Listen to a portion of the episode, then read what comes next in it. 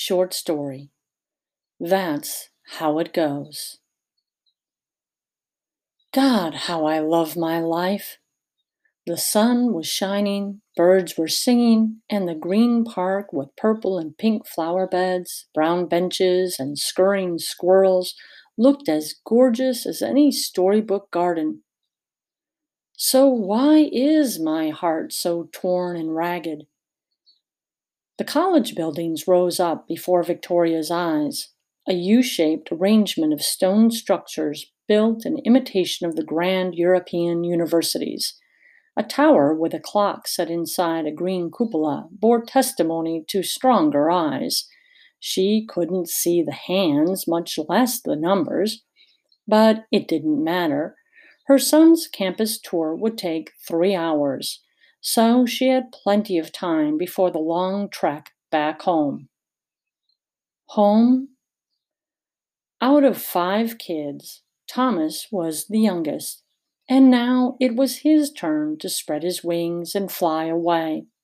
The older four had fulfilled their destiny college, good jobs, and two were married now.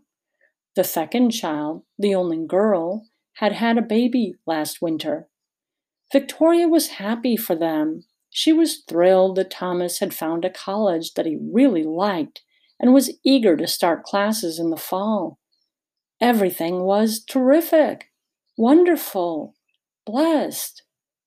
So, why did an aching depression choke her soul? A white minivan pulled into the parking lot, and three kids tumbled out. A toddler scampered forward into the arms of a young woman. A big sister? Victoria's heart clenched. The father, thirty ish, with graying temples, and the mother, wearing a long summer dress, joined the clutch around the young woman. Hugs and hellos and comments mixed together into a bright cacophony of delight. Victoria felt the tear before she realized she was crying. Why on earth was she upset? Couldn't she be happy for the family reunion, even though it wasn't hers and never would be again? Terry had passed away four years ago. Despite the agony of loss, she had shouldered her responsibility and raised the kids as they had always planned. And the kids had surpassed their parents' every hope and dream. But she had never looked any further to a life beyond the kids, beyond marriage, beyond her responsibilities. Once Thomas moved into the dorm and out of the house, he would live his own life, have meals with friends instead of with her, do his own laundry, well, most of the time, and have fun elsewhere. Would home be home anymore? Certainly, there would be get togethers, family dinners, holidays, but her heart sank at the thought of it all. How her eldest wanted to spend last Christmas with his wife's family. Of course, it was her turn, and the grandbaby, grandbabies eventually, would have to be shared as well. She couldn't very well snatch the little ones and relive her happy motherhood. No, she couldn't really. The happy family moved off toward the main entrance a celebratory look on all their faces, except for one, a teen girl. She moped, in a bad mood, probably. Victoria wanted to grab the child and shake her, get into her face, and make her listen. You've only got a little time. Don't waste it. Don't ruin the day for the others. Life is so damn short. The father took the teen under his wing as they went through the doorway, and the child peered up with adoring eyes. The father glanced away, a cloud passing over his face. He knew. A shadow loomed. But distant laughter broke the spell. The door shut, and Victoria was left with the birds. She reached into her bag and pulled out a novel, some mystery or other anything to distract her thoughts. to make the hours pass so she could go home again and live just a while longer. An old woman toddled near, hobbling with the aid of a cane. She stopped when she saw Victoria. Matching benches stood across from each other. Victoria looked over. A large splotch of bird poop marred the other one. She grimaced and scooted aside. There was room, after all. The woman nodded in gratitude and inched her way near. Victoria stood and helped her sit, suddenly terrified that the frail body would slip and break a bone and she'd have to call 911 and once settled, the lady chuckled. I used to be a long distance runner. Never guess it now. Victoria eyed the spare figure with new appreciation. Really? How wonderful! I mean, that must have been very exciting. Rhonda the Runner, that was my name. I was something of a star here long years ago. They have all my trophies in their wall cabinet, awards and such. I donated them when I sold my house. No point in keeping them. I know what I did. Memories are glorious for a while. Then it's time to let go. A sigh erupted from Victoria's aching heart.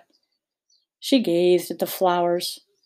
A sudden image of ice and snow, the park covered in frozen death, enveloped her imagination.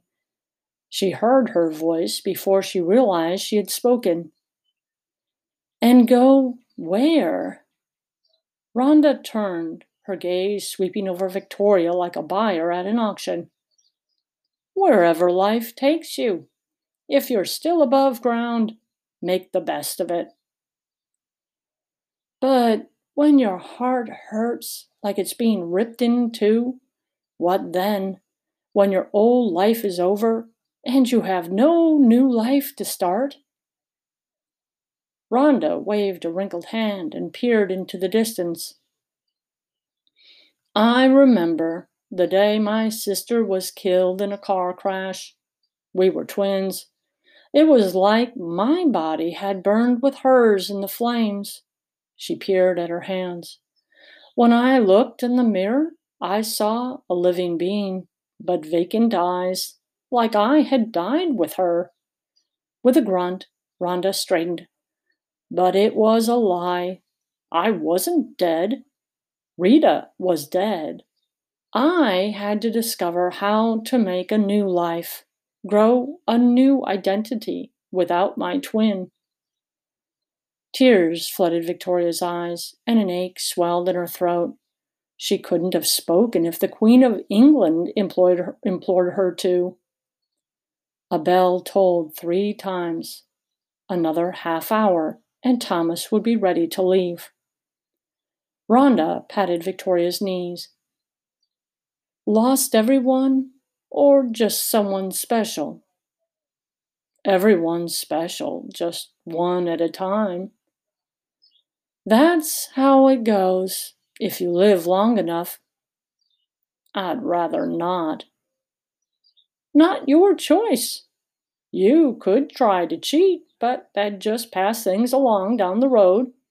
You're going to face loss and misunderstanding and death in a million forms before the end. She chuckled. You know what they used to say to me during the long practice runs when my whole body ached? No pain, no gain. She waved away a passing insect. Stupid phrase. It isn't the pain that teaches you, it's knowing that it won't last, that it's just a part of something bigger something better. I never expected to win anything, not after Rita's death. But I did. I won medal after medal. I learned I could still love my sister, even when I couldn't see her or feel her. I endured. And now my great grandson is starting his career as a runner. Wonderful boy. I'm happy for him. So you married and had a family, and they moved on. And your husband? Cancer got him 15 years ago. Victoria stared at the ground. A sparrow flittered on the grass before them, hopping about, as if doing a happy dance. Rhonda shrugged. Well, I best start back now. It'll take me a while to get to the reception area. They're having a little party for him. She wavered to her feet. Victoria stood and reached out. You want a hand? I can walk back with you. It'll be time to pick up my son soon. If you like, we can share the path before we go our separate ways. Got to be glad for these little things. At the doorway, Thomas waved at his mother. Victoria let go of Rhonda's hand and watched the old woman unceremoniously disappear into the bright interior. Thomas grinned. Helping old ladies, Mom? Victoria took her son's arm, the dull ache settling into calm acceptance. The other way round, more like. She wanted to tell him, Don't laugh, my boy. It'll be your turn soon enough. But that would be cruel. Now was his time to smile and be glad. A fresh wave of love comforted her soul. She was happy for him.